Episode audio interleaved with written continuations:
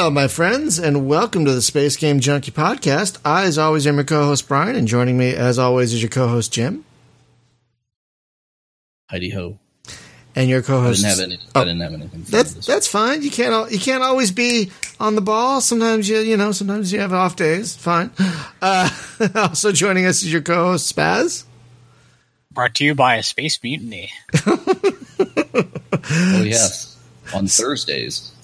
Sadly, um, Hunter is not feeling well today, so he wasn't able to join us. So hopefully, we, he feels better soon. Uh, migraines are not a fun thing, from what I understand. Uh, but we do have a guest today joining us from Michigan. Uh, I'm gonna, I'm gonna, I'm gonna do it. Programmer Tyler Millershaski. Hey guys, thanks for having me. And that was that was correct. Thank God. Okay. Uh, Tyler is here to talk about the currently kickstarting uh, Dwarf Fortress in Space, as they're calling it, Space Station Simulator, uh, which has, again, congratulations, been fully funded at this point, so you don't need our help. So, good night, everybody. Uh, that was a great show. I'm kidding. no, congratulations. Congratulations on being funded. now, when you say fully funded, that means i- if you say you ran out of money a year from now, we're going to find you. Absolutely, that's what it means. Um, so we're going to put our full address and our relatives uh, on the Kickstarter page, so you can find us. Yeah, self doxing. That's, Uh, that's by the way, That's, what, that's our plan. Yeah. The game is Starmancer, my friends. I didn't even get that far. the game yeah, is yeah, the game is Starmancer. It is a space station uh, simulator.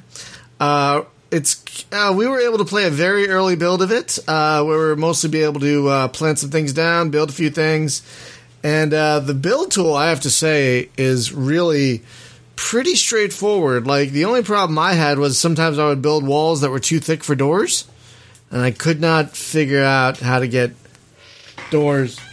Could not figure out how to get doors through some of those thick walls. But you know, still early days. So uh, let's start from the beginning. When did uh, Starmancer become a thing, and how did it become a thing? So let's see. Um, back in about 2011, um, Victor was making just a random Minecraft mod with my friend. Um, I saw his art; it looked really nice. I weasel my way in. We start making games together. So we've been making games together ever since. Um, and about three years ago, we were looking for something to work on. Um, and I personally really like Dwarf Fortress. And I remember reading a story. What was it? Boatmurdered. Someone out there has read the story Boatmurdered. Anyway, um, and so I saw it and I talked to Victor. I said, Hey, we could like do something like this, but we could make it look um, more accessible, right? Instead of it having like ASCII characters for sprites. Um, anyway, so we've been working on it part time since about 2015, and we've been working on it full time for a little over a year now. What were some of the other games you said you worked on? Um, some that you've probably never heard of. Um, we released a very simple mobile game on Android called Get Ready for It. It's a good one. Super Squid Squisher. And Wait, game wait, in which you wait. Squid. Wait, what? Can you say it again? Yes. Super Squid Squisher. Okay, I'm gonna try and it out. I'm gonna try and say that. Super. Ah, fuck. Su- Super. Nice squ- try. Nice try. Super Squid Squisher. I can. Oh my god. Yeah. Pulled over for baby buggy bumpers. Oh my We're god. fans of alliteration and tongue twister. So I'm a fan of both those things. That's why I had to try it because I I love alliteration. I really love alliteration. So, Super Squid Squish. That is hard, man. yeah, we should have done Stellar Starmancer, huh? Oh well. Ah, Next time. ah, that would have been Starmancer's great. Sounds a lot like Stella Star, which is from Starcrash. One of the lead characters. Are you familiar with the Starcrash? I am not. Oh, We'll hook you oh, it's it's if if you have Netflix, it is on the delicious. it is on the first season of uh it is on the current season of MST Mystery Science Theater 3000, and you could watch it that way if you had I don't Netflix. know what Mystery Science Theater could possibly add to that movie. oh, they, movie. they make it pretty Yeah, great. Quite a bit. Okay. They they did a really great job with it. They really did. I mean, yeah, it's already got Christopher Plummer and David Hasselhoff. I mean, with a laser mask, with a with, with a laser fighting sword, robots with a lightsaber. That's right, David Hasselhoff. and and some of the skimpiest Okay. clothing you will you sold? you, you will see in a science fiction movie that isn't porn, because oh my god, and they They got a sheriff robot talks like this. Oh my god, I forgot about the sheriff robot. Oh my god, that Oh, that's the best. Anyway, that shit came out on Blu-ray, and I could not get to the store fast enough. How's it look on Blu? Real quick, how's it look on Blu-ray? How's it? Does It it look? looks freaking amazing. it's a good transfer? Okay. because- yeah. Well, the the the most expensive thing about that movie is the film stock that they shot it on. They used like Oh. super primo film stock for some reason to make a fifty cent movie. But yeah. Well, that's good to hear. But anyway. Anyway, sorry, we have tangents here on the Space Oh, Game. Junkie podcast. We're big, we're big into very cheesy. Like I'm actually wearing my Megaforce T-shirt right now. I should I should go put my uh my dabbing pickle shirt on that my wife got me. So you've been working on this game since 2015. Yes. That's that's and it's it's already like like I, I gotta say the build interface is really pretty um oh pretty um straightforward. I really like the middle mouse button to rotate. I really like it. Kind of reminded me of SimCity 2000 a little bit, especially with laying down the power lines. Yeah, Yeah, I'm thinking. I'm thinking you got the build stuff down pretty good. Uh, that's that's nice because like the walls snap together. and Yeah, I didn't find myself placing stuff where I was like, ah, crap, you know, that didn't go where. No, the, everything landed exactly where I wanted, and you know, it's like if as long as you're dragging, you can resize stuff so you don't like commit to things by mistake. And yeah, I had no frustration with the building stuff, and, Yeah, the, and the art's banging too. By the way, tell it, love the art. Love the art. Yeah. But Yep. uh, some, something that was really important to us is that um, it, that it's it's fun to build like as a toy. So if you had no objective at all, it should feel fun to um to build. Because if it doesn't feel fun to build, um, essentially the fundamental part of the game isn't fun, and the game won't be fun. So we spent a long time just making sure that building felt sort of polished and good. And I have to admit, I'm usually not a fan of building things. I just want to get in there and shoot things or kill things or run around things. But yeah, like you were saying, it is actually fun to build. It was very straightforward. And like I said, it really harkened back to that, like SimCity 2000, which I spent a lot of time in. And it really felt like, because have you played, have you played SimCity 2000 back in the day? Uh, not that one specifically. Oh, because that one, it's probably like I think it's probably the best in the series, and the building in that game was really detailed, yet not. It was not difficult. It was not super challenging, but it still had a lot of detail, and that's what your game reminded me of, which is really nice. So Yeah, kudos. thanks. Yeah, definitely felt ex- accessible. I would say, in terms of you can build what you need to build, and it's not it's not daunting. As long as you know what you want to do, it's not daunting. Yeah. And then you had to deal with the very placeholder interface. So that was fun, I guess.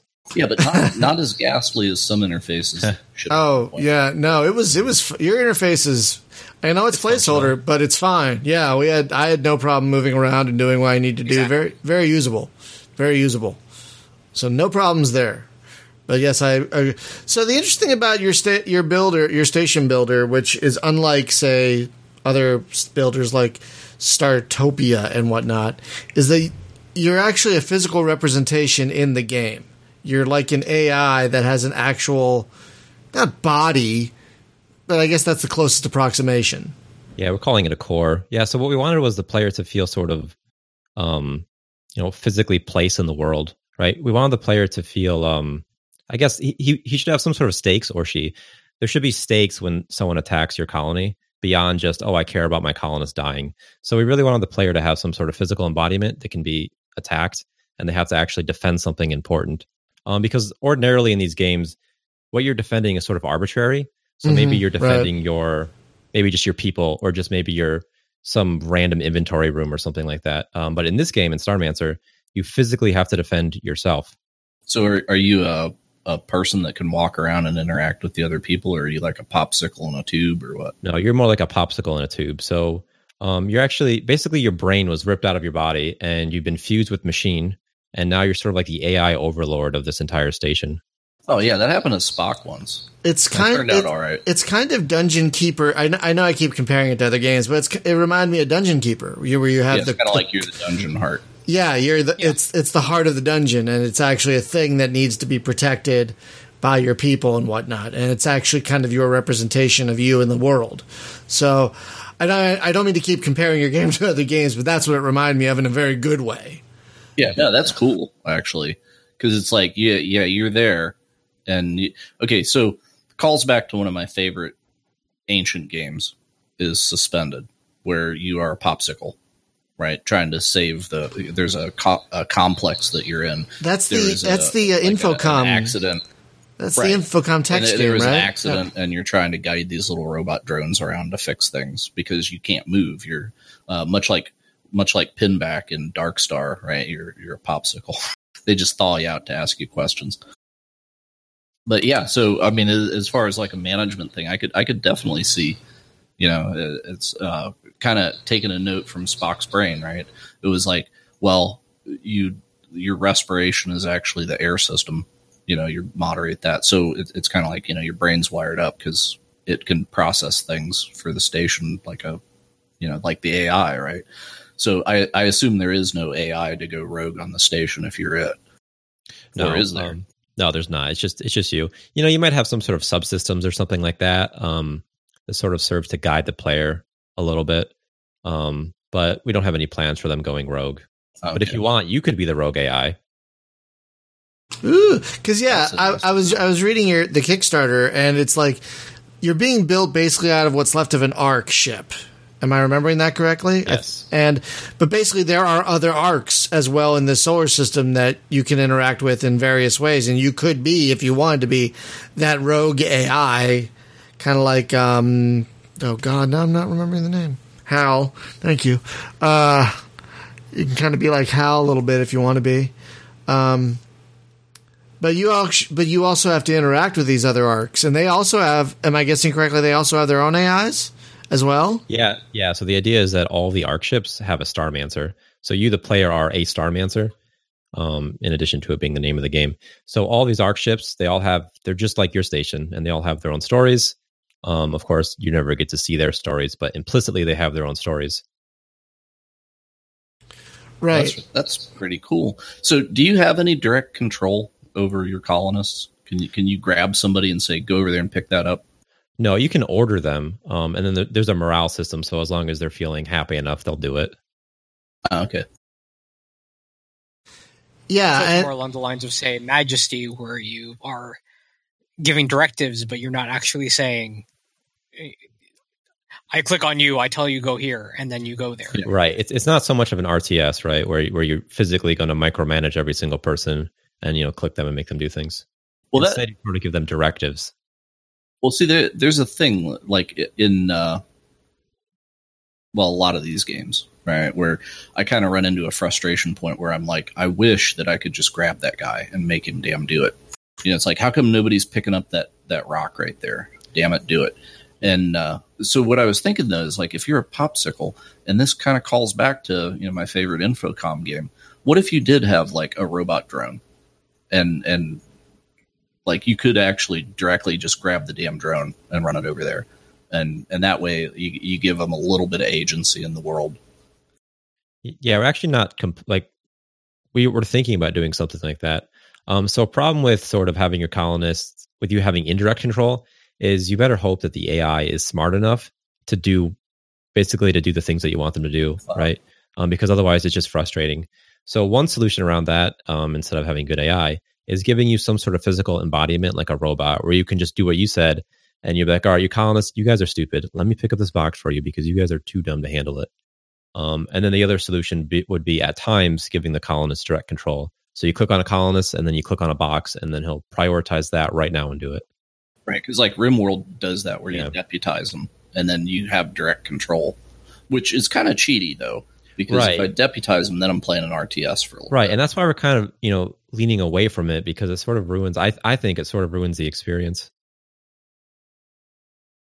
yeah i don't disagree with that I, I it's just kind of like thinking like well in dungeon keeper you had that hand Yeah. right? So you could like slap your minions and stuff. Yeah, that's it. You need a robot hand, and you can just like slap people. That's all you can do. It should literally just- be a hand. It just like just a big- out the wall. yeah, big car- cartoon glove on like a spring. Pow! that little wall opens up and slaps them. no, you'll you'll be the Starmancer, but you'll also have uh, a little like a hand on wheels that you can move around the station, and you make it go over there and slap this person. All the colonists are like, "Oh no, he's coming!" They'll Or run. maybe just say have the hand attached to a floating drone. As you move the cursor around, the drone follows it, and then funny. if you want to slap somebody, then it's all just imagine the col- they're eating breakfast. They're like, "Don't look at it! Don't look at it!" Do not make eye contact with the hand. Do not, do not address the hand directly. well, you know, you know what would actually work for, for scaring the shit out of your colonists, right? Would would be like if you if you're in a room, then the security camera, it's like HAL, right, where it gets the the light lights red on the camera, so they know you're watching, and then and then everybody's like, look busy. So maybe that can actually affect their morale, That would be and, interesting. and maybe in a positive way too, depending on how you interact with them. Like Yeah, you, they're like, "Oh, the Starmancer's taking notice of me." and you can pet them. Guys, notice me. Just slapping, it's petting as well. Like, oh, good, good colonist, good, good boy. Pat him on the head. Ah, that puts up their. Hit a button, dispense tribble. You've been rewarded. You get 13 God. Starmancer points. You can redeem them in the Starmancer shop. So, so it sounds like gameplay. I, I'm not. I don't have a full handle on how the actual game plays out. So you start with you and your ark ship, and you build this station around your Starmancer to serve your colonists. But what can you do to improve their lives besides building things? Like, do you send them on missions? Um, do they interact with others like stations? Do you do trade? Like, what kind of Research. yeah? Like, what kind of gamey elements are in there? Right. So um for for going outside the station and doing things like getting resources and just you know checking out like the world beyond your station, uh, we have missions. And so you put your your colonists in a bunch of ships, you give them a destination and a thing to do. They go out and then they come back with, you know, the rewards if they succeeded. So it's sort of similar to jobs in the Sims where they're rabbit Yeah. hole style encounters. You know, they get in, they fly away. You don't get to see what they do. Um, because that would just be unrealistic for us to make like all these crazy, interesting looking places. Well, yeah, Um, yeah, another good uh, reference for that is if you've ever played the MMO Star Trek Online, Yeah. they let you do that with your crew as well. So, so it's like, well, I have extra crew.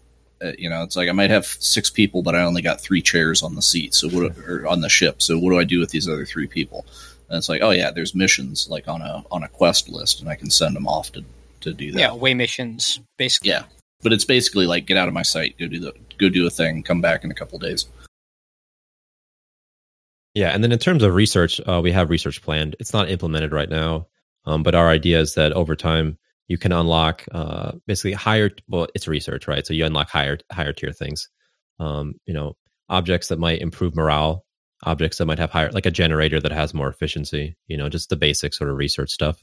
So I, I thought about that. Um, are you going to have to have scientists to do it, and like maybe the scientists are of a certain level to be able to research a certain level thing? Because my thought there is like if you're in competition with the other arks, maybe they got a scientist that you want to poach. Yeah, we'll have some sort of job that's you know specifically um, for research, and then Uh-huh. our colonists have a skill system too. So you know they have it's just it's skills. I don't really need to explain what skills are, right? Yeah. Um, but they have skills, and so the higher tier ones are better at them. Um, But So- is there is there like competition for population between the arks? Like if you build a really nice place, like are people going to leave there and immigrate to you? um, something like that is planned with immigration. Yeah, but the the contrast probably won't be true, where like your people get poached. Instead, it'll be that you can sort of poach some other people. But really, Uh-huh. it'll simply be that you know the the nicer sort of I guess the higher that your average morale is, the more likely that you'll get immigrants to just come to your station. Okay, because I'd heard you. I listened to a couple other interviews that you've done, you know, in the in past months, and uh, you know, you'd, you'd made some reference to like the story generator ness of Dwarf Fortress and also Space Station Thirteen, which is dearly loved around here. Uh, hopefully, you will have like random chance of getting a clown aboard your station, please. and uh, but yeah, as far as like the the story generation and the NPCs that come on and, and stuff like that, are are you gonna do it sort of in a space station 13 way? Like like these npcs they have a job when they show up. Like this guy's a janitor so now i got a janitor and that's what he does. So if there's a spill or something he'll come running you know so it's it's basically like actual npc versions of the population of like a space station 13 game kind of thing So when the people show up, when the immigrants or whomever, when you get them, they'll have an assigned job and then they'll have some skills and you know, ideally their skills would correspond with their job. But then of course, you know you could change your job if you if you wanted to. Um, but the idea more so is that, you know, they show up and you get a doctor or a janitor and you think, wow, I never had a, a, a janitor or a doctor. What can I do with this? Yeah. So the longer that you have them as a janitor and the happier you keep them, like the better janitor they get, right? Like their Yeah. skills level. Okay. I don't know what a janitor skill would do, but I guess like a clean cooker or, something, whatever Yeah. that means. Cleaner, I guess. A non Um, non slip floor. Yeah, exactly. They, they, don't- they don't leave. Uh, oh God, some stories. I've We- killed people as the janitor before, but It's so, it's so frustrating, by the way, when you're like, I swear to God, I mixed 50 ammonia in this water. Why are people still slipping on it? Anyway. And they're like, get space cleaner, janitor. And you're like, I, I thought I did. yeah, it's when the when the guy's running from security, I'm mopping up the last guy that got killed, and then he slips on the water and slides into the airlock. Oh my God, those people- airlocked him. Who never put on walk and they'll slip and you'll pick them up and they'll slip and you pick them up and they'll slip and you pick them up. And you're like, why? Just put on walk. You've slipped three times and I keep picking you up out of the kindness of my janitor heart. And then I got to take the thing out of my hand to pick you up so I don't slap you in the face. Anyway, doesn't Yeah. matter. No, he was he was running from the cops and then slipped, and the cops murdered him. So hero janitor. like, yep, I got a medal or something. Um, but anyways, uh, yeah. So, I, can you do stuff like, uh, like actually give the NPCs missions in there that maybe you don't even know about? Like, hey, that guy's a spy, but I have to discover this.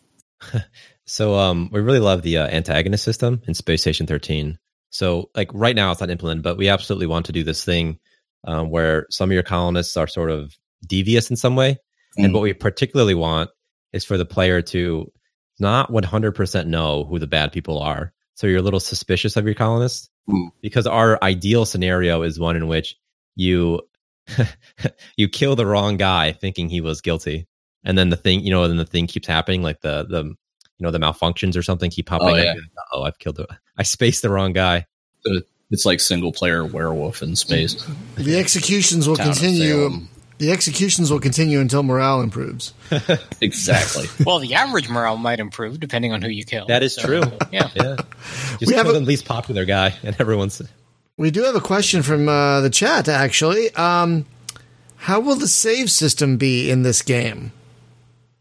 So we're really torn. I mean, um, I really like save systems where it's just save and quit, and you can't save and continue. I, I don't know if we'll do that, but to me, like a game like Mount and Blade, it's so much fun because I always turn on save and quit because then everything's permanent. You can't just save and then go do this risky thing and then reload if you know if if it doesn't work out for you. Like there's so much more like permanent, right? When you can't save and then reload later. And the chance, the choices you make matter. Yeah, they matter exactly. When someone can't- dies, you're upset. You're like, "Oh my god, he's gone forever." Yeah, and with the an game, and with a game like this, it kind of makes more sense to do this kind of uh, save and quit style thing, since you are really taking the user f- to task for their choices they make. Yeah. well, then that new uh, Kingdom. Um, Kingdom Come out- Deliverance. Kingdom- yeah, Kingdom Come Deliverance. Um, they have an interesting save system. So it's basically you you have to have uh, they call it Saviour schnapps, right? So you need booze in your inventory, and you have to and you basically chug this potion, uh, which will get you drunk, right? But it also lets you save the game, and they're ridiculously expensive. Like I'm hours into that game, and I don't have You can brew them, by the way. okay because I was gonna say like buying them's prohibitive because I've never seen that much money in that game. Oh, I have. But uh, yeah, you can brew them, and the other thing is you can save at a, a bed when you sleep. Mhm. So there is that option too. Right, but it but the thing that's nice is like whenever you gotta like pick a lock or something, it's not like Skyrim where it's like, okay, I'm gonna save and then I can just pick this lock as many times as I Right. want. You know, I have one lock pick, so here we go. Time to save and go. yep, they absolutely do that to you too. You get one lock pick, so you better Yeah. better get that lock, like uh, in the tutorial part in the beginning. That sounds I mean, I think that stressful. The, the game experience is so much better when you when you have to save and quit and you can't save and continue and reload. I just think anyway, it's just so much. It's more and more immersive.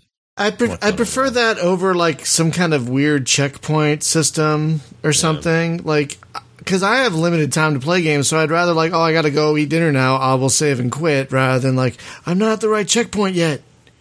Yeah, we won't have checkpoints. Thank God. Yeah. No, a game like this, it doesn't make sense. But um, like, like maybe the only alternative I can think of is some kind of timed autosave. Yeah. You know, like Yeah, but I, no, I like the save and quit because because it's like, oh, dinner's done, gotta go, and then it's not like, hold on a minute, mom, I gotta run and find a bed. You know, Well, well, granted, Yeah. if the game crashes, you might Right. progress. that's that's what I was So thinking of. Yeah. Also, a So- timed autosave type thing. Yeah. Yeah, so I was thinking, yeah, something along the lines of it saves every ten minutes, Yeah, I'm sure we'd have or, or you do a save and quit, then then it'll manually save. But otherwise, you're you're stuck with the choices you've made. Uh, the- the other thing I was thinking is, well, maybe someone wants a little bit more of a casual mode where they can save whenever they want, but they get no achievements for that. Uh, the achievements are completely disabled in, in that mode, Mhm. or it's just a sandbox where they, they don't have any of the pressure, but of course they don't get the well the accomplishment, so to speak. Yeah, of we could we could do what through all Mount and Blade does, where when you start a game, you have to pick: do I want this to be save and quit forever, or do I want it to be save and continue? Um, Yeah. Right, because the, the way, Iron Man question. Yeah. Ooh. that way when you start, you're That's a usually good like, idea. oh, I'll save and quit. I'm pretty hardcore, and then you can't like later on be like, oh, I really wish I could save and continue right yeah, now. yeah, it makes total sense. No, I like that. Um. So So- so, so go go ahead, Jim. I was just thinking like uh, the darkest dungeon. You could you could kind of steal their psychosis system. Like if your colonists get crazy, you know the, the the more stress that they get put under. It's like normal Bob now now sees things, and I- uh, this guy is like afraid of the dark, and you know Yeah, I can only guess that kind of. leave lasting scars. Yeah, I can only guess that kind of thing will happen. You'll have space madness. You'll have psychosis. You'll have. Oh, in fact, space madness. That's what I would call it, the space madness meter. And, and as it, Really? increments too much. Will he push the jolly candy like button? That gives you a reason to have like your space brothel and your space church and all those things to give them s- somewhere to go de-stress before they explode. that is a good. That Uh, that brings up a question though. Will there be things like brothels and churches and things like that where, where the uh, people can unwind? For example. I don't know about um, churches, but we have you know bars, bars planned, alcohol planned, um, both because having a space you know tavern is cool, um, and also just because it's, It's very cool. It's an easy way to sort of unwind your colonists. I want a game called Space Tavern now. we'll Well, all there- progress and make wasn't wasn't there that adventure game based on the book series? Oh God, I can't remember now. It was, it was some kind of space bar, but space bar. But it was it, Interstellar Truck Stop. That's my new game. but it was something like there was a series. Of, there was a not there was like books, and they made an adventure game out of it. No, I can't. I'll have to look it up. Um, what was I saying? So, um, so how how do you interact with the other space stations uh, uh, in the uh, system? Besides, like, I mean, will there be trade? Will there be diplomacy? So there's um there's trade. The way trade works is trading ships just randomly show up occasionally, um, and when they do, they have their you know they have their inventory on board, and you, you basically you take it or leave it. Um, then we have a credit system, just because that's um we're fans of capitalism, I guess. Um, and so everything has this inherent value to it. And then I think I should know this, but I'm pretty sure that every trader they value things differently, just just on the specific for the specific faction. Um, so anyway, so you can barter with them, or you can just buy in straight up credits, or sell in straight up credits. Um, and then there's also a diplomacy system where factions uh, they like you. I think it's on the range negative 100 to positive 100. Um, and if you do missions, which are essentially quests for them, and they and they succeed, they'll like you more. If they like you more, um, you get to trade with them at a slightly better rate, and, and that sort of thing. Now, when you have quests, um, do you send your people to do them, and then that happens off screen, or do you have some kind of direct control over the missions and quests that occur that you're given? No, so um, so a mission will pop up and it'll say something like, um, "Help rescue our asteroid miners" or something like that. Um, and so you select a mission, and this is implemented right now. So you select a mission, um, you select how many ships you want to go on, and it'll have a minimum amount of uh, crew that needs needs to go on, and a minimum amount of resources and that sort of thing. Um, and so you select the ships. You can select more ships if you want. You can send out as much crew as you want over the minimum, which would sort of help guarantee that it succeeds. I mean, of course, I can't guarantee that it succeeds, but it helps. Um, and then they go out, and you don't have really any control over that point. Um, and then they come back and hopefully they succeeded. Oh, okay.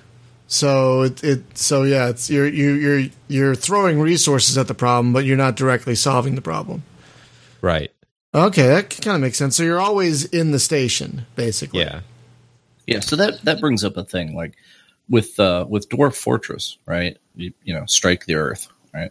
So in this game as several other space stationy games where it's just like well you're floating in space you're not attached to anything so there there's no resource pool there right and and it's not it's not like you're on an asteroid where you dig into it and find things or or whatever so how how does that work out or have you considered maybe attaching the space station to uh, an asteroid or something that way you can kind of dungeon it in there so how does it work out in terms of expanding the station, or how does it work out? Well, like where do you resources? get resources from? Yeah, so so the missions are are sort of two part. They're both quests, and then you can create your own missions. And the missions are essentially any time where you just send your colonists out on on ships, um, and you can create your own missions. The types are what I think: mining, scavenging, exploring, and diplomatic. Um, so you know you could if you need some ore, you create a mining mission. Um, and then you send out however many people you want to go mine, and you actually pick the physical location, you know, the asteroid, the the moon, the planet, or whatever. Mm-hmm. Um, and then you send your people out, and then they come back with the raw resources because otherwise, you're in the middle of space, right? Where would you find right. those raw resources?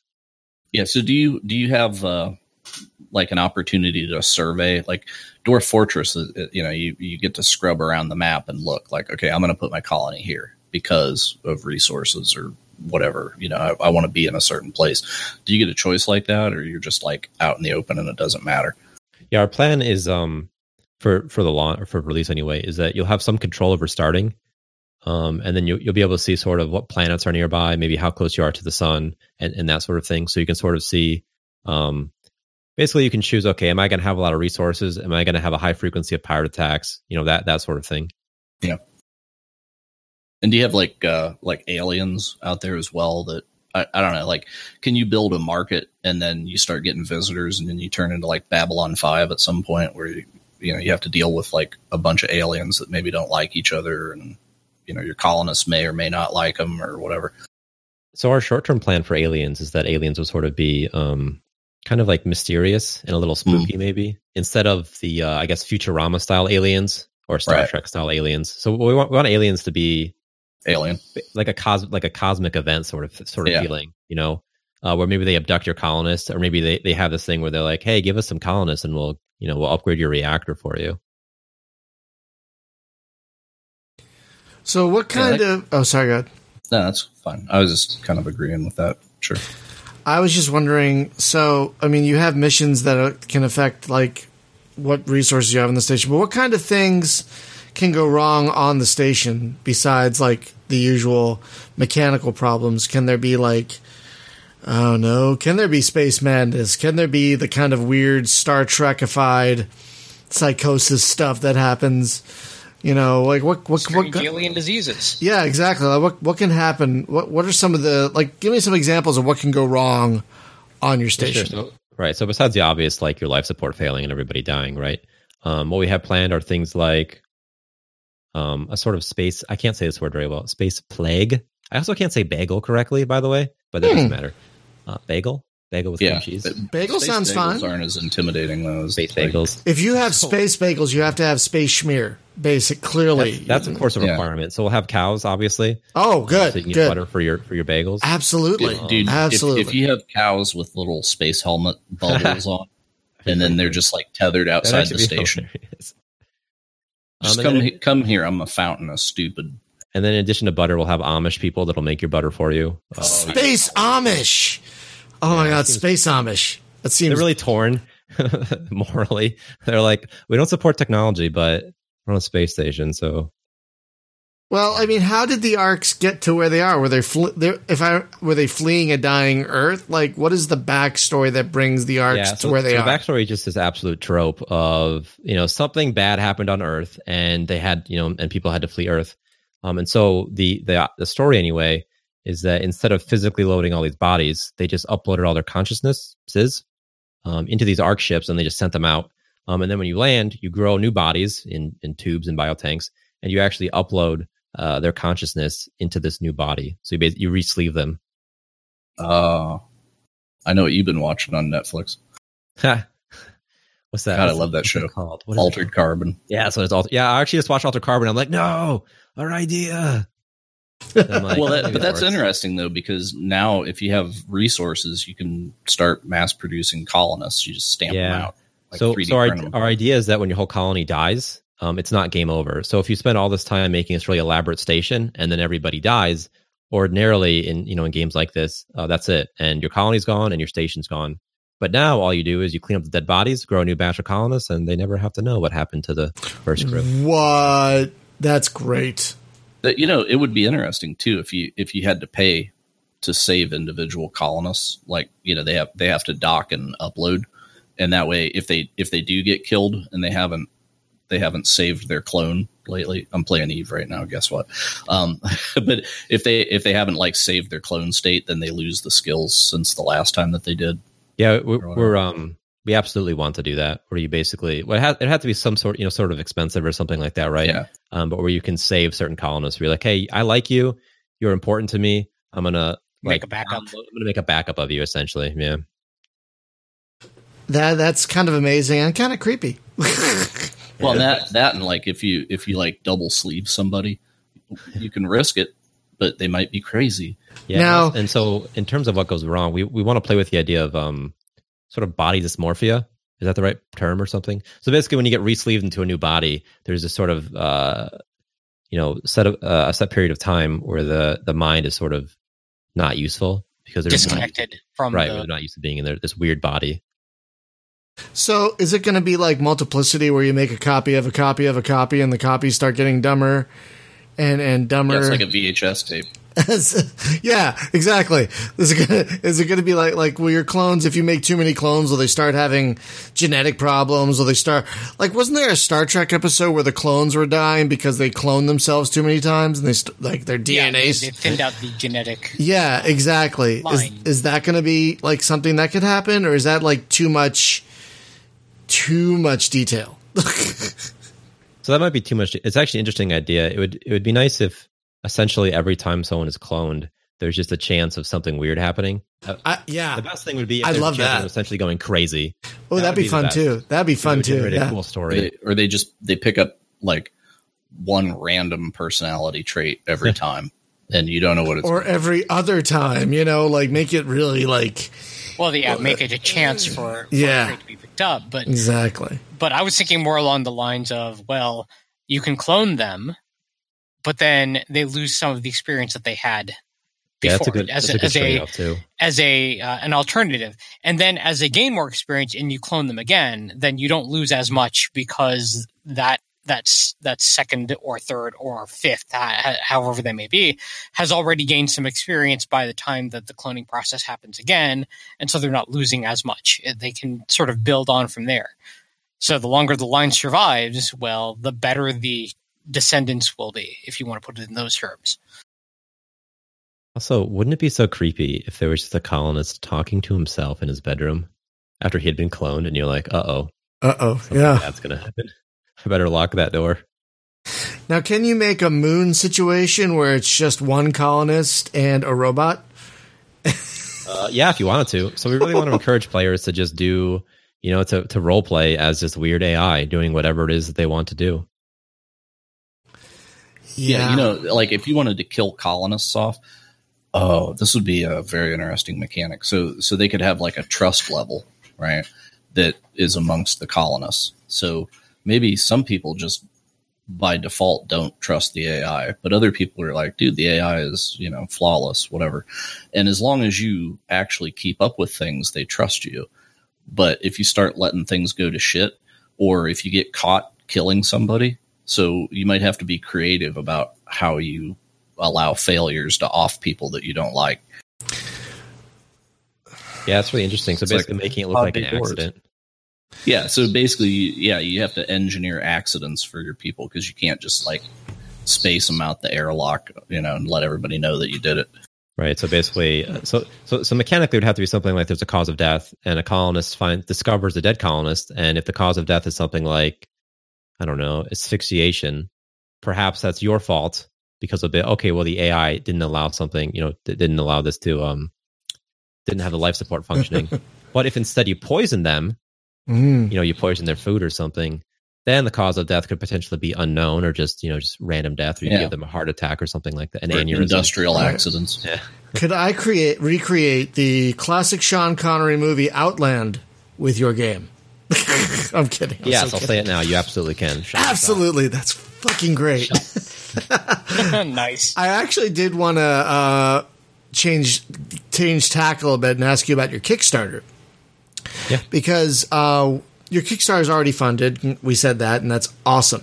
But did what did you? I'm curious. I'm always curious about how Kickstarters are run, how they go. Did you look at because I've rarely seen a Kickstarter, especially for a space game, funded as quickly as yours. So, did you guys look at other campaigns and see what they did right, what they did wrong? Like, how did you prepare uh, So for I your? have a massive list of spreadsheet, a massive Oh. spreadsheet of like hundreds of Kickstarters that I just looked at. Oh and I looked at things like their average donations, all their sort of rewards, and sort of how they were, you know, structured. So I looked at some Kickstarters that made a lot of money, and then Kickstarters that didn't make that much money, sort of to see, I guess, what people like. Um, and I guess my idea is that people don't read anything really. What they, what they skim. Oh, no. That's- right? Like what people You're you skim prob- a page. You're probably not wrong. You're not. I don't think you're wrong. Oh no. you you skim the page and that's that's it you're not reading anything if you put something important in a paragraph you can expect it not to be read um and so the way we design our kickstarter is is That's basically that- spoken like a true jaded game reviewer. You're you're in good company here. So basically, What's basically the score? So you yeah you have a you have a lot of images. That's true on your Kickstarter campaign. You have a lot of header images. You have a lot of representative images, gifs of the game. Is that one thing you did to kind of keep users scrolling down the page?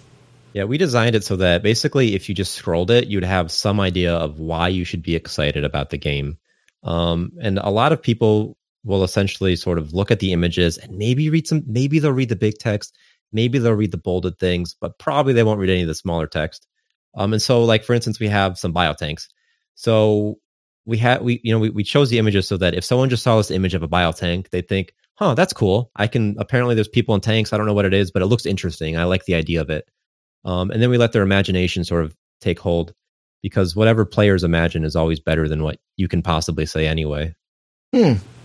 Okay. And they have to sort of fill in the yeah the blanks, right even if Then- there aren't blanks. They then you fill them slip in- anyway. You slip in some subliminal messaging. that's what we should have done like every, like one frame in every single oh, It's like oh, why, why oh, is there a naked woman in this? obey, just obey. Every every yeah, on some like on some slow Turn this browser sideways. something, you can- he just sees like a big penis for a frame Put the sunglasses on, and suddenly Kentucky Fried Chicken. put the sunglasses on, and suddenly you can see just a big dick. That's all you see. no, that's that's genital jousting, Space Edition. oh, Will be the. sorry, I got a little I don't know why there. you guys don't like that game. Um, there are many reasons, but anyway, We anyway, do not need to go into right now. yes, we'll- or ever. But um, no, I mean, I, of how it makes me feel that's why I play Genital Jousting. it's art. good answer. I don't like how it makes me feel inside. Uh, very good answer. No, because I, I was I was looking at your Kickstarter today, and uh, I was noticing how concise it was. Because I I'm a I'm a big Kickstarter backer. I love Kickstarters. I back a ton of them, and I I've seen every type from lots of text to little text to just a couple of videos, and I there doesn't always seem to be. Did you find any pattern as to what's successful? Because you did mention a few things like people don't read and whatnot. But did you find? Because I have not been able to really find a pattern. Right. It's really weird because success or failure for any particular Kickstarter could be so many different reasons. I mean, maybe, maybe for instance, every maybe the game looks awesome and the page is just weird, or maybe um, the game sort of sucks, but it sort of came at a time when people were really hyped for the style of game, right? And so there's almost no, there's like no pattern to what to what makes it hey, what what works and what doesn't, which is really difficult when you're designing a Kickstarter. Yeah, I'm sure. And even when you're looking back, you're like, what made this Kickstarter? What made our Kickstarter good or not? You have no idea. There, there's just too many intangibles. there are so Right. many. Yeah, there are so many variables, and I've just so many external factors. And I actually work in marketing. I work in internet marketing. So I have tried to go through Kickstarters to figure this out. And I still can't. It's like, because there isn't a magic formula. there really isn't. It's like, There is not because You- it, it doesn't exist. it really isn't. Like, I thought, can't control all those variables. like, when I first started looking at them, like, make an update every day. It's like, nope, that isn't always the thing. Or have a great intro video. Nope, that isn't always the thing. It's like, there isn't a thing. Know when, know when to shut up and stop promising features before people quit believing. Oh, God. Let's just. Mm, Yeah, feature creep is a big factor. Uh, we're, we're, we're quite the believers in in that, and just we we don't promise anything because it's just so I don't know. Pe- people can smell through your. Um, I don't know. Can I swear on this? Doesn't matter. go Yeah, ahead. for. Go ahead. Can, like just they can detect your bullshit so Mhm. quick. Right, Mhm. you start promising the world like you're like, hey, if we get a hundred thousand dollars, we're gonna have real time multiplayer. Like, no, you're not. Shut up. And they know you're not. And now they don't believe anything you say, and they don't trust you. Two quintillion planets, all different. procedural world. First of all, over a billion planets are going to be in this game. Are you hearing me right now? Okay. Factions, completely dynamic. The quest system, completely procedural, based off your name and the things you do in the game. What? $100,000.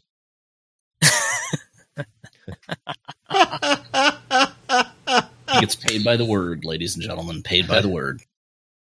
Yeah, our funding is procedural as well. Everything's pro- just say the word procedural. That's like Yeah. everyone's favorite word. Just say procedural. We're going to make this game for a random amount of money. And could be a lot, could be a little. Rolling the dice. It's just like going to the casino. It's fun. Can you make your station a casino if you wanted to? Will you be able That to do be that? Would be really cool. One day, hopefully, that would be Or it awesome. could- Or could be totally random, like Tharsis, where if you actually run out of funding, then you have to ah. eat the other developer. So ah. it's- yeah, look. Sure, want to come to America? Oh, your game. I believe your game does have cannibalism. Am I remembering that correctly? You are not remembering that correctly, but we would like that. Oh, okay. It actually does have cannibalism indirectly. So what you can do is um, you can make nutrition bricks out of biomass. so Oh, no. it Make biomass, yeah, Soylent Green, and you can make biomass out of people. So yeah, you can. Oh. Yeah, I was picturing like zombie style cannibalism, where like people just start ripping each other apart and eating. No, each no, no. Wait, whoa! This is creepy because That's so creepy. technically you So could creepy. get killed, turned into Soylent Green, and then reborn into a new clone, and then And eat eat yourself. yourself. Oh, Oh, weird space fetish. oh, oh, oh, gee. Yeah, that'd be a thing. What if they have a? What if someone develops a fetish, like a, a creepy, a creepy need for that biomass? Just imagine that for like Oh, your oh. role, your role playing the AI, and all Oh, you do is God. a million Jims. Oh, One living Jim, and the other Jims are just feeding. The- Oh, And like, God. "Ah, not Jim again." Oh, no. funny. Can we get some Kind of, barbecue? kind of a uh, last kind of a night. South Park. Can we at least get some barbecue sauce on this, Jim? Some mayonnaise, something? Add a little flavor to this, Jim? Jesus Christ. oh, no. I love that idea, though. It's so creepy. Actually, it's so creepy. Just because So you, you have, like creepy. this locked door, and the real the one Jim is always like, "How come that door's always locked? I can never go in it." And just behind it, there's just row after row. Now, speaking, Like I, I just. I just had a thought. Like, you're the AI of a station, but like, can the can the can the people like turn off the sensors in a room so you can't see what they're doing? So like, you have that locked door, and the other Jims can't go in, but you can't see what's going on in there either. Could that happen? That that would be interesting because you said you already have some devious people that might Yeah. show up, right? Yeah. Yeah. So, uh, an important thing to us is this idea of uh, colonists being able to mutiny and physically trying to destroy you instead of Oh. like so instead of you just you know dying to things like pirates, we want if your colonists um, if their morale is too low, we want them to physically try and destroy you. And yeah, part of what we have planned is fog of war, um, where they'll essentially destroy. I guess the the story would be that they're destroying sensors or something, you know, in the specific room. Um, and then you, you don't have too good of idea of what's happening in there. Yeah, because I remember there was this. I'm going to mention Star Trek again, but there were like there's this one Star Trek where episode where this uh, guy becomes the computer, and they basically turn off all the sensors in the room so they can talk about him without him hearing them. You know, so that's where I got that idea. So that would and be also like, uh, Homeworld, right? Because I, I forget what Oh. her name was. She had to become the AI on the mothership. That's why the Oh. mothership actually talks to you during the thing because that's Oh. actually the person who got fused into it. Hmm. The Homeworld Starman. But that would be like really creepy. Like you're building the station, all of a sudden one of your rooms that you know you built goes dark, and you're like, "What's going on there?" It'd also be epic if you had some sort of robot death squad that you could like basically so you see them and they're like welding or they're um opening up the door and then all the, and then all of a sudden the fog of wars is opened up and you have all these colonists inside that maybe are armed or something, and then you watch your death squad um death squad them. yeah, you need a big red button in the corner that's got like a glass flip up panel on it. So you, you click it once and the thing flips up, and then you click the button for Robot Death Squad that is actually labeled that. And uh, That would be like an awesome thing that you could research though, some sort of Well, yeah, but the well, and that would be like part of the distrust system, right? It's Yeah. like the colonists that you might not have made them angry, but if they find out that you're doing some shit like building a robot death squad, um, may, maybe like the happiness stays high, but the trust level goes immediately to shit. Yeah. Like, what is this AI doing? Speaking of trust, too, we have this rumor system, and uh, I talk about it a lot because I think it's kind of interesting. Um, but the short version is that colonists will actually talk about um, the things that they that they experience. So anything that's a morale modifier is is stored as a memory. Um, and when colonists are talking, sometimes they talk about random something and it's nothing. But then occasionally they'll talk about you know their memories, um, and they'll spread that throughout the station, and other people will get morale modifiers. So if you, for instance, wanted to kill somebody and there was a witness, um, in this game and you, and you didn't want anybody to find out, you would just also kill the witness or lock him and prevent him from talking to other people. Mm. or send them on an away mission, which Yeah. the rate of survival is it's very, very five low. Yeah. Yeah. Or now, or look at look at this pen, now, Men if- in Black 'em. Um, because what we want is for like maybe um, you know, some part of your stations to sort of be this um, sort of like low class or something maybe where you can treat those guys sort of badly, and then you have this other area that's maybe your more important people, and you can treat them really good. And you don't want your high class people to know about the terrible things that are happening because if they did, they would revolt against you. Yeah, but you but your uh, your low class people need like some illusion of social mobility, right? So you have to let some of them up, or they would get. Yeah, I'm looking for. it's, I'm, look, it's third world sorry. politics in space. I'm looking at the ideas you have uh, for things to improve upon the game once it's released, like creative mode, relationships, better, better diseases. I gotta say that's Yes. not two words you usually want to hear together, but better diseases. Um, if you work for the CDC, But I really like the idea of a destination station. Convert your station into a spaceport. I really like that idea. Yeah, something that we want to do is uh, we want to give you ways of making uh, income and just sort of having. It's it's interesting to have strangers show up on your station. I think, um, and tell a story, and, and they do their stranger things, whatever. Not stranger things, but they do their weird things that happen, um, and then they they sort of leave, and it tells a nice story. So you can, so like, can you make kind of like a Deep Space Nine if you wanted to? Like, So that that would be like the long term plan, yeah. If you wanted to, Well, it's Well- also interesting. You get that rumor system, right? So if you have visitors from the outside come in, yeah, and they could they could tell their stories. that actually is really either interesting. Disturb Yeah. or entertain your people. Yeah, like to tell them about like this food shortage somewhere, or a war, or something like that, or tell them about how life is so much better outside. yeah. It is interesting. Now, can you have multi-level stations, or is it just one level right now? so we have Z, um, multiple Z floors planned. A really long time ago, we had it implemented, and I guess it's still technically implemented. Um, so, so we have it planned. You know, an issue with it is is the UI, and also, you know, another issue is when you have multiple floors, it's not easy at a glance to tell what's happening everywhere. Um, so there's some minor issues like that, but my mentality is sort of like it's up to the player. If the player accepts responsibility for the fact that they can't see everything all the time, then they can build multiple floors.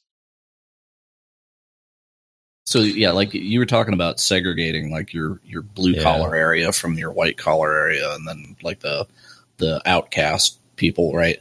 So because I'm I'm sure you're going to get some bums that you just want to get rid of, you know, that are non productive people or, or whatever, right? So they're going to sink out into the space trailer courts, and uh, but with that stuff, like, are, are you going to do something graphical with that? Like the, you know, like the the crappier parts of the station start to look crappier, or you know, like there's exposed pipes and stuff here. But yeah, so the- we have a, we have this idea that um, in their free time, low morale colonists will basically wreck the place up, and that's actually why Victor created all this graffiti.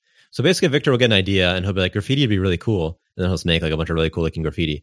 But for instance, graffiti is one, is one of our ideas for that, um, and so that um, it's feedback to the player and it also tells a story. It's interesting.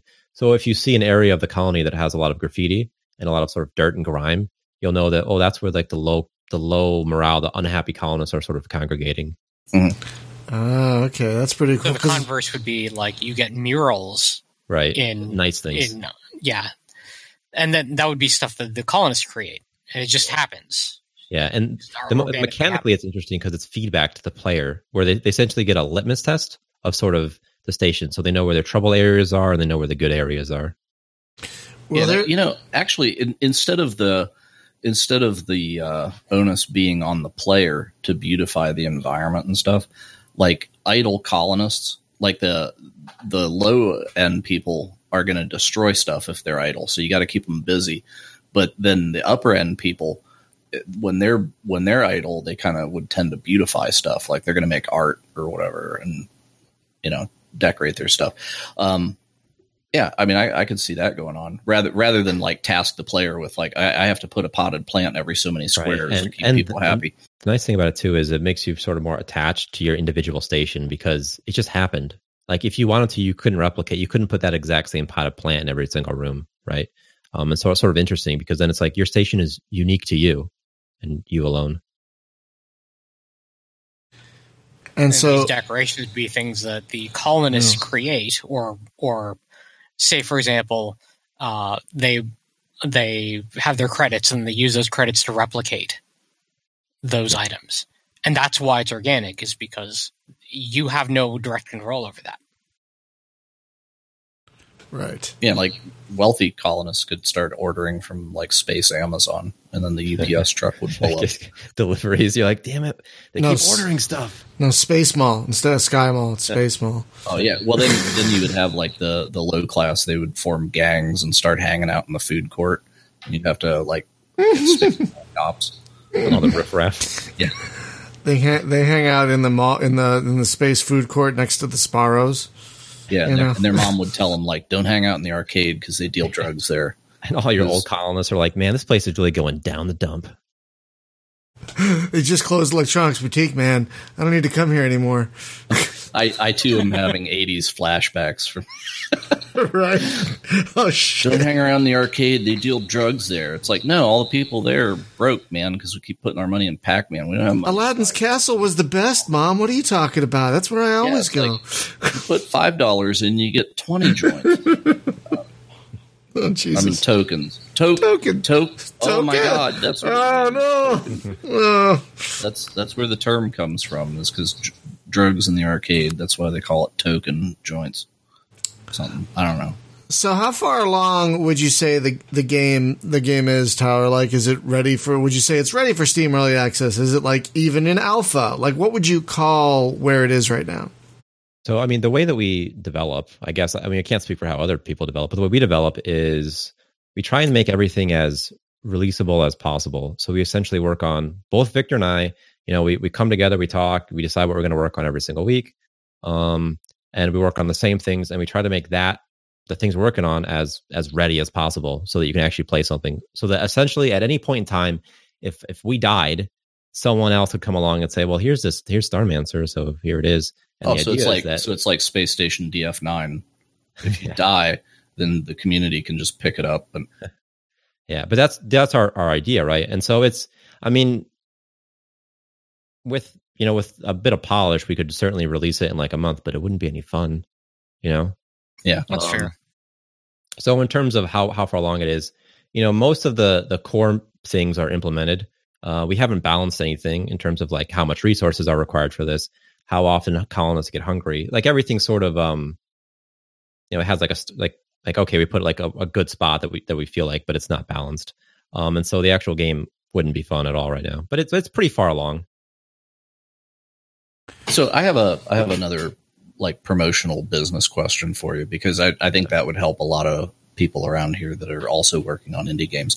So I noticed that uh, we're not the only people you've talked to. I'm very jealous about that. Uh, but you know, we try to keep people to ourselves. But I, I've seen like a bunch of other interviews that you've done, and you've been like you know on YouTube with it, and you've got like YouTubers out there actually playing the thing and and that. Um, and how did you get that level of engagement? Because I have people ask me all the time, you know, Yeah, like, so- well, how how do I get seen? You know, when will Senpai notice me? And and what did you do? So I mean, so my basic philosophy, I guess, is um, if you want the big dogs, the big sharks or something to notice you, you got to get a lot of these little like the little guys first. So basically, what I do, what I did, is I went, I scoured the internet. Uh, you know, I typed in YouTube, RimWorld, Space Station 13, whatever. I went to you know subreddits for small YouTubers, and I essentially got all their contact information and just you know contacted them, right? And be like, hey, check this out. It's pretty cool. I got this stuff over here. Here's my press kit. I got some video on it. You can play the demo. You can put it up on your YouTube channel, whatever you want. That's what I did. Basically, just trying to take a proactive approach of of just telling people, hey, here's this thing. Want to check it out? Yeah, sometimes that's all it takes. Really. Well, and, it, and it's nice because you get that engagement before you do the the Yeah. Kickstarter, and then the Kickstarter The hell was that? Joan being funny. It- there's oh. it's it's a long story. There there was a guy that we used to play MMOs with, and his mom would yell at him in the background. so she was do, don't eat the whole box. Oh, it was just like embarrassing shit that his mom would do, and and he was a grown ass man too, which was funny. But anyway, anyways, um, yeah. So if you get the engagement started and then do the Kickstarter, uh, as as we see, the Kickstarter tends to do a lot better than if Kickstarter is the way that you try to get engaged. Right. A, a lot of developers, you'll see them. They have this idea that um, if if they can just release it on Kickstarter, if they can just put it on Kickstarter or Steam, then for some reason the whole world will flock to it. They'll notice it and they'll love it. But that's simply not the way it is, right? You know, you Right. have to engage the community beforehand. You have to market and get exposure beforehand. Ideally, the Kickstarter would not be the first time that someone had heard of your game. But a lot of times it is. Right. And there's nothing you can do about that, of course. But right. You need to try whatever you know, ahead of time to to you know to market your game. Yeah, I think like in the early days, uh, it, it's like, oh, there's a thing on Kickstarter, and the press actually Yeah. watched Kickstarter, There and that's so how they got belief. awareness. There was so much like um Yeah. I mean, maybe was sort of naivety. Yeah. But it was like it was magical. It was like this game would be on Kickstarter. And you're like, oh my god, this is great, and you you you're like, I'm definitely going to give this money because like why would you would you didn't think that it would fail back then? You just were like, this is awesome. This is so great. This is a game I love. Everyone has the best intentions. Yes. And then, you know, we've been jaded because, or maybe we had some reality. And, you know, it, fi- it turns out that sometimes games aren't fun. Sometimes they don't get made. Um, and so now it's way harder. Yeah well, it's like um, this week with System Shock, right? It's like Yeah. Oh those my guys got like, a million and a half. Yep. And then they they as I understand the story, they basically like built a demo to the specs that they told in the Kickstarter, and then once they'd spent the money to make the demo, then they went shopping for actual capital investors. Like, hey, we're making this thing. You know, Yeah. are you going to fund us? And then the the other venture capital people didn't bite. You know, no publishers wanted it. So then they were like, ah, well, we blew the money on making the demo and nobody wanted it. So now we're going to make the game they want. So then they start making a thing that that kind of looked like uh, Prey, you know, instead of System Shock. And I'm watching the dev videos for this thing really close. Like, you know, they put one a month out, and it's just like, wow, more and more this thing's looking like Prey or Bioshock, and and not the game that we wanted. And but then when in his admission, you know, when he said, "Okay, we're we're going to reboot this, and it's my fault and everything," but he he just said, you know, it's like we we tried for funding and publishers, and and they wanted something different than what we'd promised, so we were trying to make something to cater to them, and then we realized that we're off the rails, and we got to go back and make what we said, and uh, so I think maybe that'll have a happy ending, but at least they caught it before they were totally dry, right? But yeah, that's that's the that's the thing. Like the Kickstarters, like even even with best intentions, sometimes things just Yeah. kind of spin out. And something that I think a lot of people don't at least appreciate is that uh, it, it takes time and to, to make a game, and then the developers want to stay alive, and so it takes money, right, to keep them alive. And then you know, developers they have families, they have mortgages, they have bills they have to pay, so they can't just get by off you know ten dollars an hour or something like that. And so you know, it's Yeah. expensive. I guess is my point. Well, we've talked to a lot of people that were that were like, "Well, I'm doing this part time, but I'm going to do a Kickstarter so that I can Yeah. quit my job and do it full time." And it's like, no, no, you need a lot of money that. for that. Like Don't do that. You that. need a lot of money. You're going to quit your job and, and only have funding for a year. Good luck. Hope you don't die. Yeah, because Yeah. at that point, we're not paying for the game; we're paying for your lifestyle. So, right. hmm, yeah, so that all these things, confidence problems. Well, ultimately, for for many projects, reality ensues, and Yeah. reality is harsh. Right. And real life. Okay. In real life, are you going to work 40 hours a week and then give it your all part time making this game? Are you really going to do that for two years straight? Really? Probably not.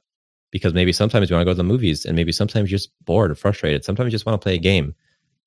Yeah, or you hit writer's block, you know, Yeah. the programmer Yeah, version. it happens. Yeah. Right.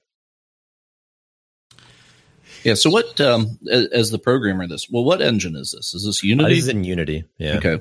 So, are you finding have, have you run into anything that you struggled with along the way, like the whole isometric deal and getting things to occlude properly in that, or is there is there any kind of technical like breakthrough that you had to make? Yeah, so I mean, so for okay, like Unity's lighting system, for instance, just w- didn't work at all for what we needed, um, both in terms of performance and just the way it worked. So for our lighting system, we had to completely write something from scratch, essentially, um, because what Unity has just really doesn't support. Um, something with Unity too is just, I guess, their game object creation system is sort of resource intensive or something like that. Yeah. Um, which is Well- a- which is the biggest reason that it takes so long. If you if you hold and drag a huge foundation in Starmancer, the reason it takes forever isn't anything I'm doing. It's just because of Unity creating all those game objects.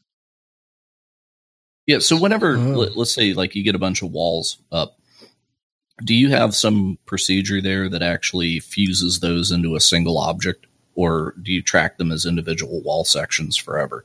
Because that's the thing. Like I've I've seen several people make like Lego spaceship games, and and it's like, my God, how how do you get a ship that's got like ten thousand bricks and like keep track of all that? You know, and some of these guys have done. I, I saw the algorithm the one dude did, and and it just like melded my brain. Like, oh wow, because he's doing all this vector calculation about what can be seen and what needs fused and what he can omit, and you know, So for us, the walls specifically and the floors and everything works the same. It's a fairly simple system. I think it's um maybe 13, 15 pieces, something like that. Um, and then so when you place a wall, the wall is just one wall. Um, and then it checks all of its nine, well, eight adjacent um like neighbors essentially and see if they're walls as well, if they're matching walls. And if they are, it selects the appropriate piece, rotates it, you know, and, and positions it.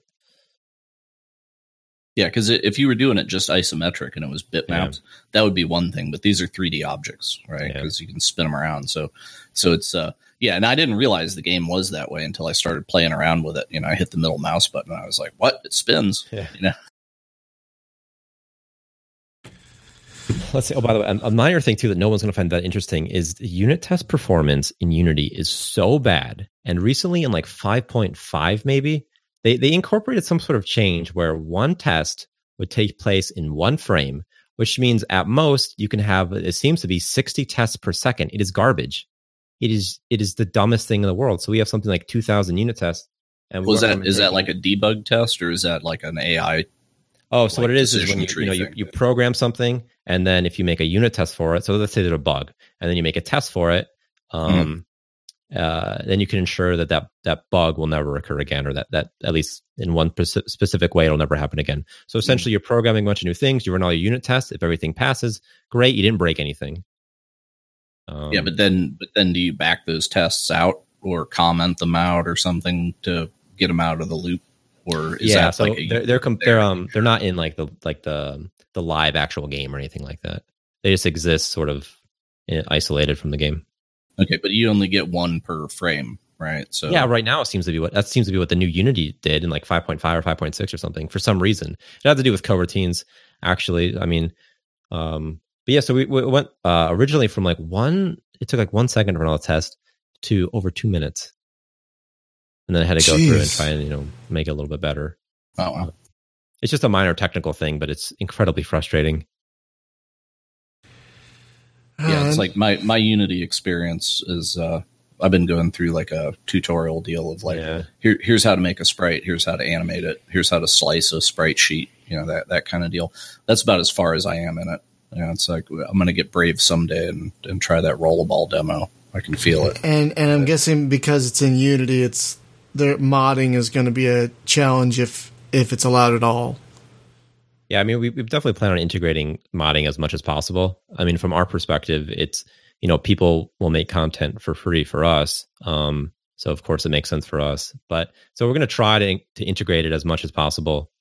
Um, so I don't know if we'll actually use like anything within Unity for modding, um, because you can have asset packs. I think they're res- resource packs or something.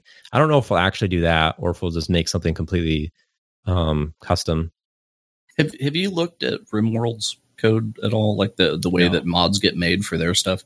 Because I'm I'm curious about that. I've never cracked one of the mods open or looked at their mod tools, but they've got a thing. It's it's crazy modular. You know, like I see all this junk on the Steam Workshop, and uh, and it's like, well, he. I think that game is in Unity too. And my experience with Unity before this, um, I, I did it was like like Unity three, like way back in the day, and I was barely any kind of programming on it.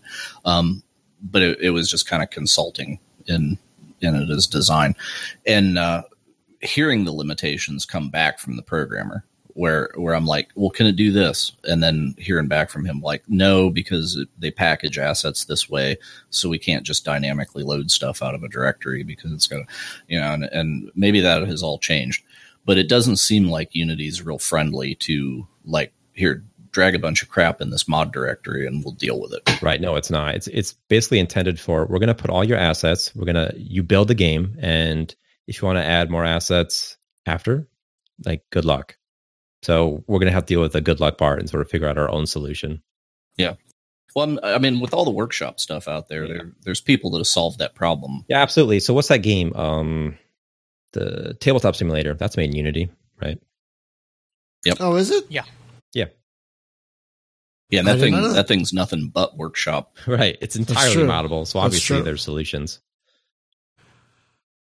So, um, are you going to get onto Steam, and do you think Workshop will be a thing?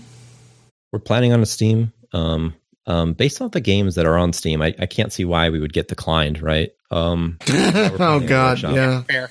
Fair, totally Almost fair. seven thousand games being released on Steam Yeah. last year Oh, alone. Jesus Christ! Yeah, I mean, yeah. look at some of the games. So it's like people are like, "Are you going to get on Steam?" I'm like, I, I don't see why we wouldn't. I mean, So you- you're going to do some microtransactions and loot boxes and yeah. So what we're planning put on in a is, battle um, royale mode. So, so obviously, what we're planning on is if you at a certain point you'll have to pay to keep playing. Um, but it's going to be fun though. So what you can do is you can grind in-game currency, um, or you can spend a dollar, and if you spend that dollar, you have a chance of getting a new colonist, um, extra playtime, um, or a random resource. Um, and also like so like all the palettes and stuff and like the wallpapers, those actually come from the loot boxes, and it's really fun I think for the players because like they'll, they'll open a loot box and they'll get like a new item and they'll be like, holy crap, this is really cool. I can finally do something. So I I, gotta- it'll be exciting for players. And I got it. it. I got a great idea. Instead of pay to Uh, pay to save. That So would be yeah, you awesome. have Oh, to get a save token out of a loot box, so you Oh, can save no. rating. somewhere. no, no, no, What no, a no, no, no. Uh, God, ninety nine cents, please. You uh, thought that schna- that save schnapps was bullshit. That, that's what we should do this. for, for save and continue. You have to pay a dollar. insert coin. Oh, You- You heard it first here, people. Actually, no, no, no, no, no. Save to load. You know, you pay. You, Oh. you pay. You, you pay your ah. ninety nine cents, and then you pay your ninety nine cents if you want to load that save that would because actually be you're awesome. just inserting another coin to continue. and if you wait like more than 12 hours, we'll automatically corrupt the, the file for you. oh, Jesus Christ! and you gave me a gauntlet flashback, like all the quarters that you'd have to feed in, and I, and I thought, well, like engineer needs food badly, and then you could actually have Death be like a, a visitor to the station, and he just wanders around like killing people.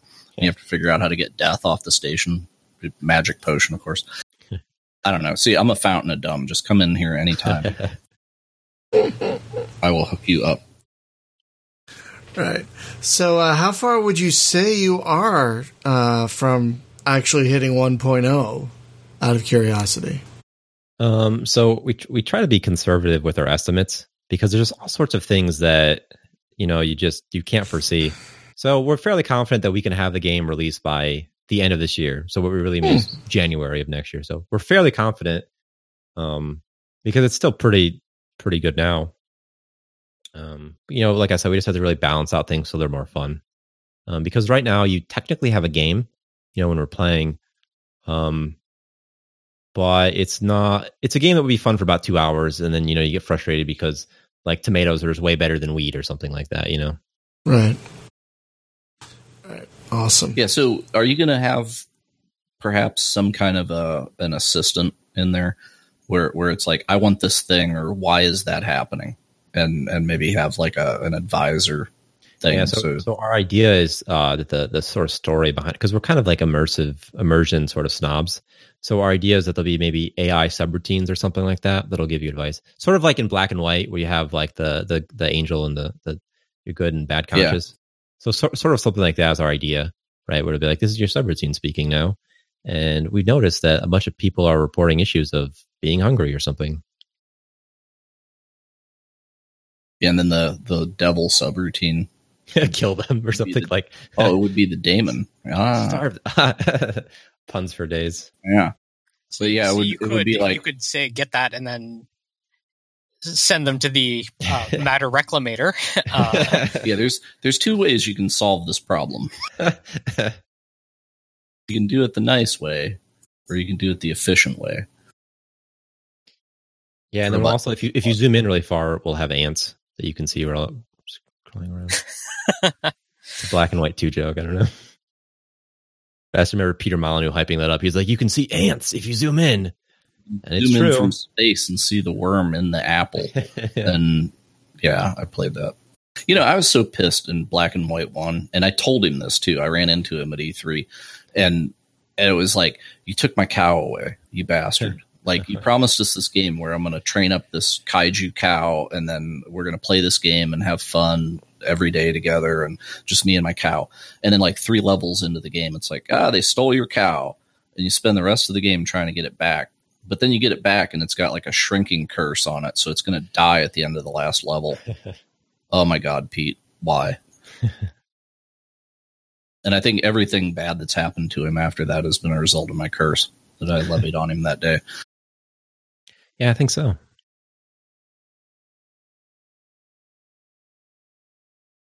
But yeah, no, sounds good. Sounds uh like you know what you're doing here. And I'm I'm just looking at like you're you're coming into a really tough market segment, right? Because there's already you know like I I have wanted a accessible dwarf fortress forever and I keep trying to play dwarf fortress and I'm and I just bounce off of it because it's Dwarf Fortress. Um, right. But but things you know like uh, like RimWorld and that that speaks to me, you know. And, and but the, but there's like that, and there's Hearthstone and or Stonehearth rather, not the Blizzard game. Um, uh, that's unfortunate naming for them. But you know, there's I I don't know maybe like ten good ones that are cooking right now. DwarfCorp. Uh, you know, a bunch of other stuff. So, so you're kind of coming into the ring with all this stuff, and uh, so you got you got your work cut out for you. Yeah, I mean, our hope is that ours looks the most accessible. You know, it, it sort of looks nice, um, and so hopefully that you know, I guess draws people to it.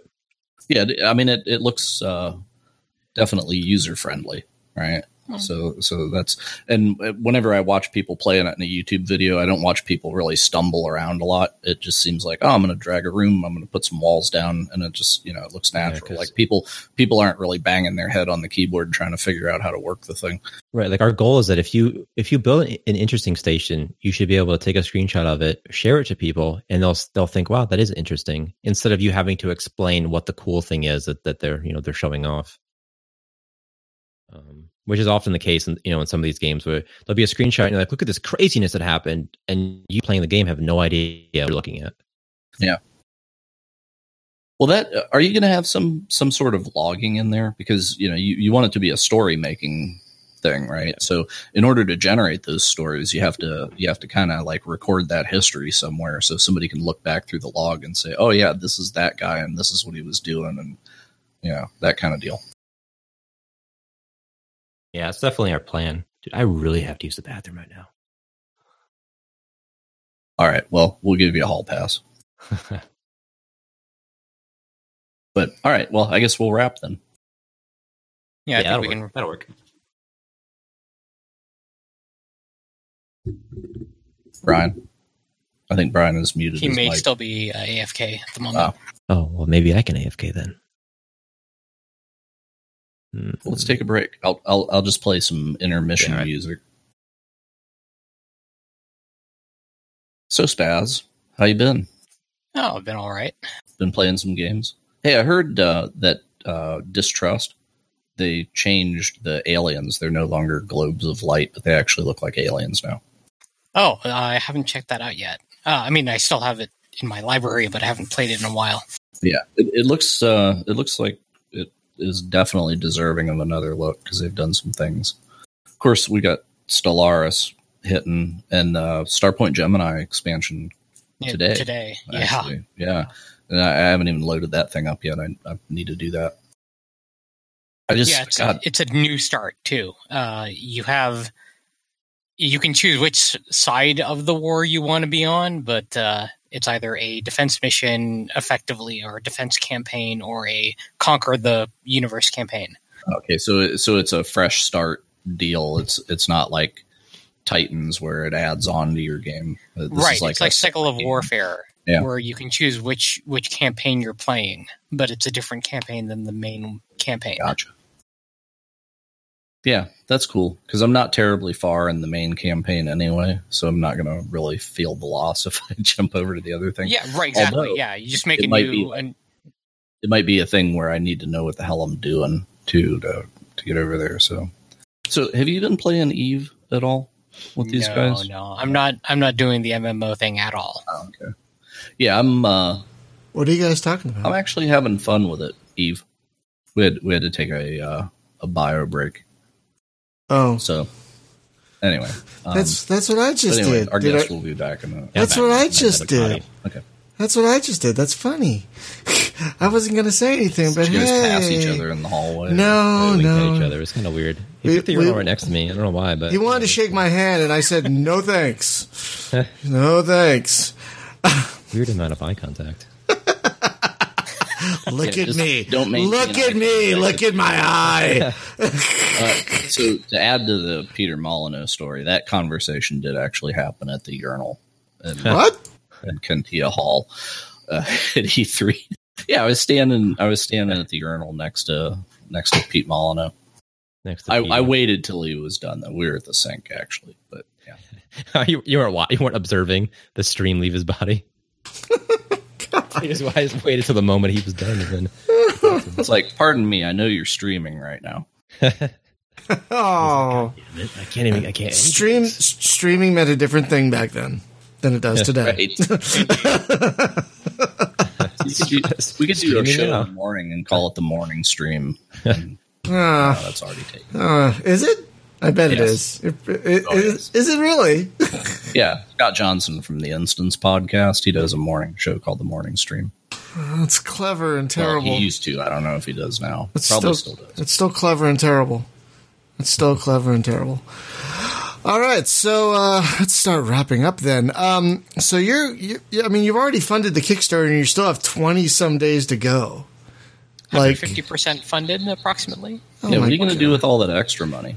I'm thinking we're going to go to the uh, the strip club nearby yeah, for days. that that worked good in the early 2000s. dollar, dollar, dollar bills, y'all? Yeah, I'm all over again. But, uh, but because yeah, you have some stretch goals, and you've already met one of them, I believe. yeah. So I mean, we want to pay for music and sound effects, and like music is a lot more expensive than a lot of people realize. I think. I um, think it's one of the more expensive things in game development, if from what I understand. It's Like like, of all licensing involved. and the, the Yeah, audio in general, but music especially. Right. Is- Did you see the tweet from Eric the other day? You know, the Rebel Galaxy Eric. He, he was hmm? like, "Well, we just sealed the licensing deal on the first 200 songs on the soundtrack," and I was just like, "He's either making a, a hell of a joke or he just put out a hell of a lot of money." Yeah, I don't 200 know. songs is Could be both. Yeah, Could it's be- like could at this be point, both. it's like GTA Five radio stations, right? I mean, Rebel Galaxy was fairly successful. It was, and it and it had a nice soundtrack too, man. It was uh, Blues Curacao or whatever his name was. Yeah, It was- the thing is that with, with a game like Starmancer, the soundtrack's important because Yeah. most of the time you're just sort of sitting there and you need a nice, you need some music that's you know fills the space but isn't too distracting, right, and isn't too boring either. Right. Yeah, and, that's true. and you got and and good music is such a key part of the experience anymore. Yeah, You could call it Star Mall and just pipe in music. Uh, True story. I have a music track that's three hours long. It's mall music from the '80s. And I no. listen to that at work. Yeah. Can you send me that MP3? I want it. I want to Uh, use. in, I- in fact, there are YouTube channels that are Oh. nothing but oh, music. I'm gonna make some. I'm gonna make that for I'll- I'll interstitial music. Yeah, I want to make that for interstitial music for whenever we like do a stream. It's like we'll be right back. Do, do, do, dude, yeah, it's, it's just like put in my earbuds and suddenly. I'm 12 years old shoe Oh, shopping man. O'Neill's. Oh man, I'm at Sam Goody all over again. Just fucking hanging out in the. Wow, these cassette tape uh, holders are great. Walkman. Forrest Walkman in brilliant yellow.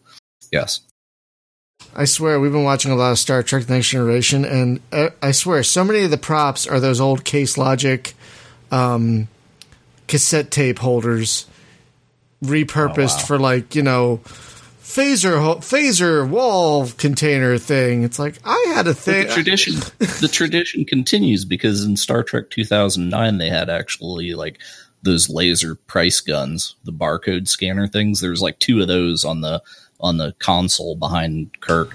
It's like, Oh, I, I know think I what know. I think I know what, you're what the talking hell about. are you guys thinking? I think I know yeah, what you're talking. price guns, man. Like what? Well, you know, when they got to Yeah. do they got to do inventory on the Enterprise. You just got to scan those barcodes.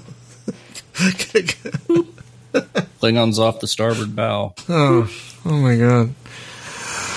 Anyway, yeah, I think we're going too tangenty now. We should probably wrap this up.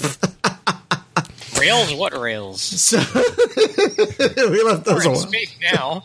It's it's like it, when you go bowling and they put the the barrier in the gutter, so you just can't possibly lose. Oh, That's the where we're bar- at. Oh man, the barrier in the gutter. it's always so sad when you see that because you're like, oh. Because getting gutter balls is part of the fun, I think, of bowling. Um, And I have the most fun.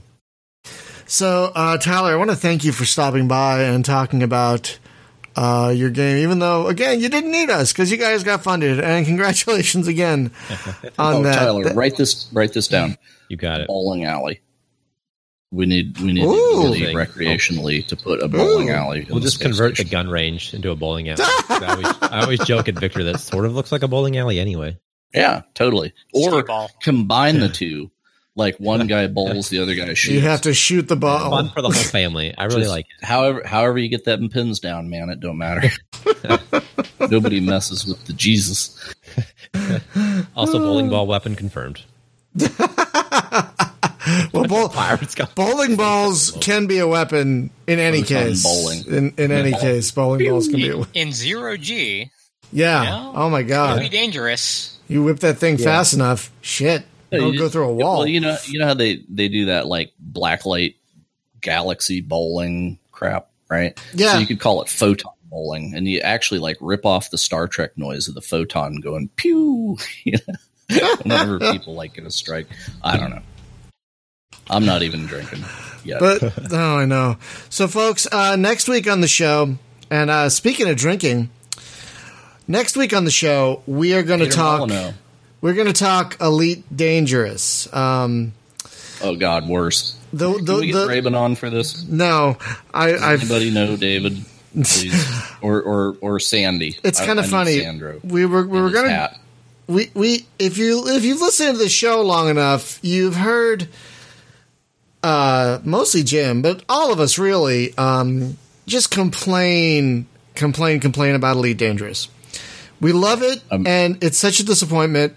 We want to love it and yet we can't. And so, So so It- so we're, next week we're going to the to the hazardous salt extraction site in the ring. we're gonna Yeah, the hazardous site that is us talking about Elite for the entire show. We're going to just complain about we have to Elite. say good things because they're dropping that patch on us that day. We are getting it. We didn't plan this, but their next big patch, which has wing missions and things, finally, um, drops next Tuesday, the same day we're going to be doing this podcast. So the game probably won't even work because everyone will be logged on. Uh, it'll probably crash. We're going to get not only the Tuesday terror of Steam Ah. going down, but Yeah. that uh, oh my God, you're right. Private instance. Here we go. You're so right. you know, Oh. um, You're right. we should can can we we have to meet up somewhere. We'll do it No, in we're- open. we're ta- we're ta- we're- We're talking about that already. Uh, I can't remember the name of the system we're going to be meeting up in, but I'll post it somewhere. Um, so yeah, that's what we're talking about next week on the show is Elite Dangerous. Uh, the love we have lost basically with the game and how it's how it could be doing so much better basically and what i mean it, it's it could be doing, especially now that I'm playing Eve again. right and, and it's just like man this would be like they wouldn't even have to get any assets or do anything they could just change this little thing but they're committed to being like as opposite of Eve after as you possible after you've played a game with actual meaningful gameplay that matters, going back to a game like Eve where it's like, oh, I'm doing another mission just for some money. Okay. Oh, I can grind faction. I can grind Federation rep to okay.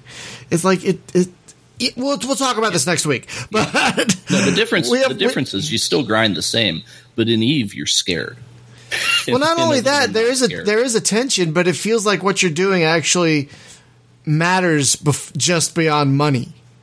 You know, it matters just beyond a number somewhere. So um, and that's a preview for next week that's preview for next week. Uh, this Thursday for the LAN party, we are going to be playing because my buddy Joe from the Upper Memory Block podcast gifted me a copy. Thank you again, Joe. We're gonna Lords, play some old bullshit Lords, Here no, go. Lords of Waterdeep, no. Lords of Waterdeep. oh is- oh oh yeah, yeah, that's what we're playing. He He gifted knows me. about Lo- new games.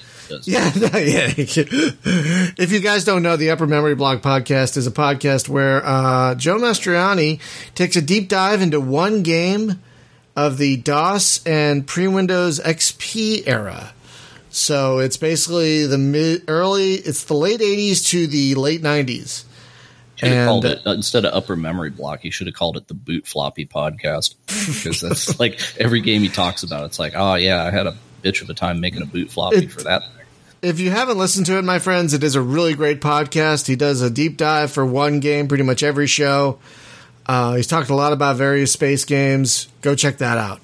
Yeah, Um, I do dearly love that show. it's a I've gone back and, wonderful like, show. To some of them for Oh yeah, yeah. No, he, he did shows about Tie Fighter, Jagged Alliance, um, Star Trek: A Final Unity, all these classics, and he's he's done all this research, and it's just him, like doing like a radio show of talking about the game. I don't know how he does it. I couldn't just talk my, by myself for an hour or whatever. It's, ru- it's rubber duck, man. You get a rubber duck, put it on your on your monitor, and you talk to the duck. Maybe that's what he's doing, but I could. I don't know if I could do that. But it's it's a great podcast. But he gifted me a copy of that game, so that's what we're going to play on Thursday. And friends, we did mention Eve. Our neck, our second uh, Eve MMO meetup is coming up this Sunday at 9 a.m. Pacific time. Uh, you can either watch the stream or join us in game. Uh, there are details on the Steam forum and on the site uh, how to meet us up in game uh, because we are because you can play for free now if you want to with the alpha clone. You can play it for free. Um, so that is a lot of fun. And finally we want to as always thank our patreon um, subscribers because you guys help make this possible. You help pay for hosting. You help pay for all the other stuff we do around here. Uh, responsible directly. And we are actually refreshing our Patreon to have more tiers. We're going to have a couple new tiers. We're going to have some new rewards. So uh, keep an eye out for that. Um, but yeah, every dollar you you uh, contribute to the Patreon helps pay for hosting all the podcast files. It helps to pay for a, a, a wide array of things and more things we might do in the future. So I want to thank you, everyone who subscribes to the Patreon for that. And if you haven't yet, it's patreon.com slash spacegamejunkie. Um, and that's really it. So Tyler, again, thank you so much for coming on, taking the time to talk about your game Starmancer, which again, folks, is on Uh, Kickstarter right now, they're currently in funding, uh, looking to hit some stretch goals, and there is a demo you can try as well. Um, it's a very early, you know, very bare bones, very basic, but it's very uh, fun just to build things and see how fleshed out and efficient the building uh, tools are because it is really like I said, I don't like building things, and I was having a good time just building stuff in this. Yeah, it's, it's adequate proof that these guys are actually going to make a game Yeah, as Yeah. opposed to a lot of things. uh, yeah. We've had we've had some guests on where they've showed us their games, and we've never heard of those games again. What was that one game, Jim, from like two years ago, where it was like a space shuttle, and and like the guy clearly didn't want to be there, and we didn't want to be there, and Yeah, I, I could name it, but I won't. I'll yeah, but you know what I'm talking about, and like I know exactly what you're that game about. just Start. all but disappeared and and and uh, it's just really sad when that happens but we can just tell from this it- it from this yeah but we can just tell from playing the demo here that this is going to go places and we're really excited to see how it goes and we'll definitely have to have you back on once you hit 1.0 like later this year early next year whenever that happens sure. but uh, folks, again, thank you for listening and uh, or watching, and we'll see you uh, next week on the show. Have a great night. Bye bye.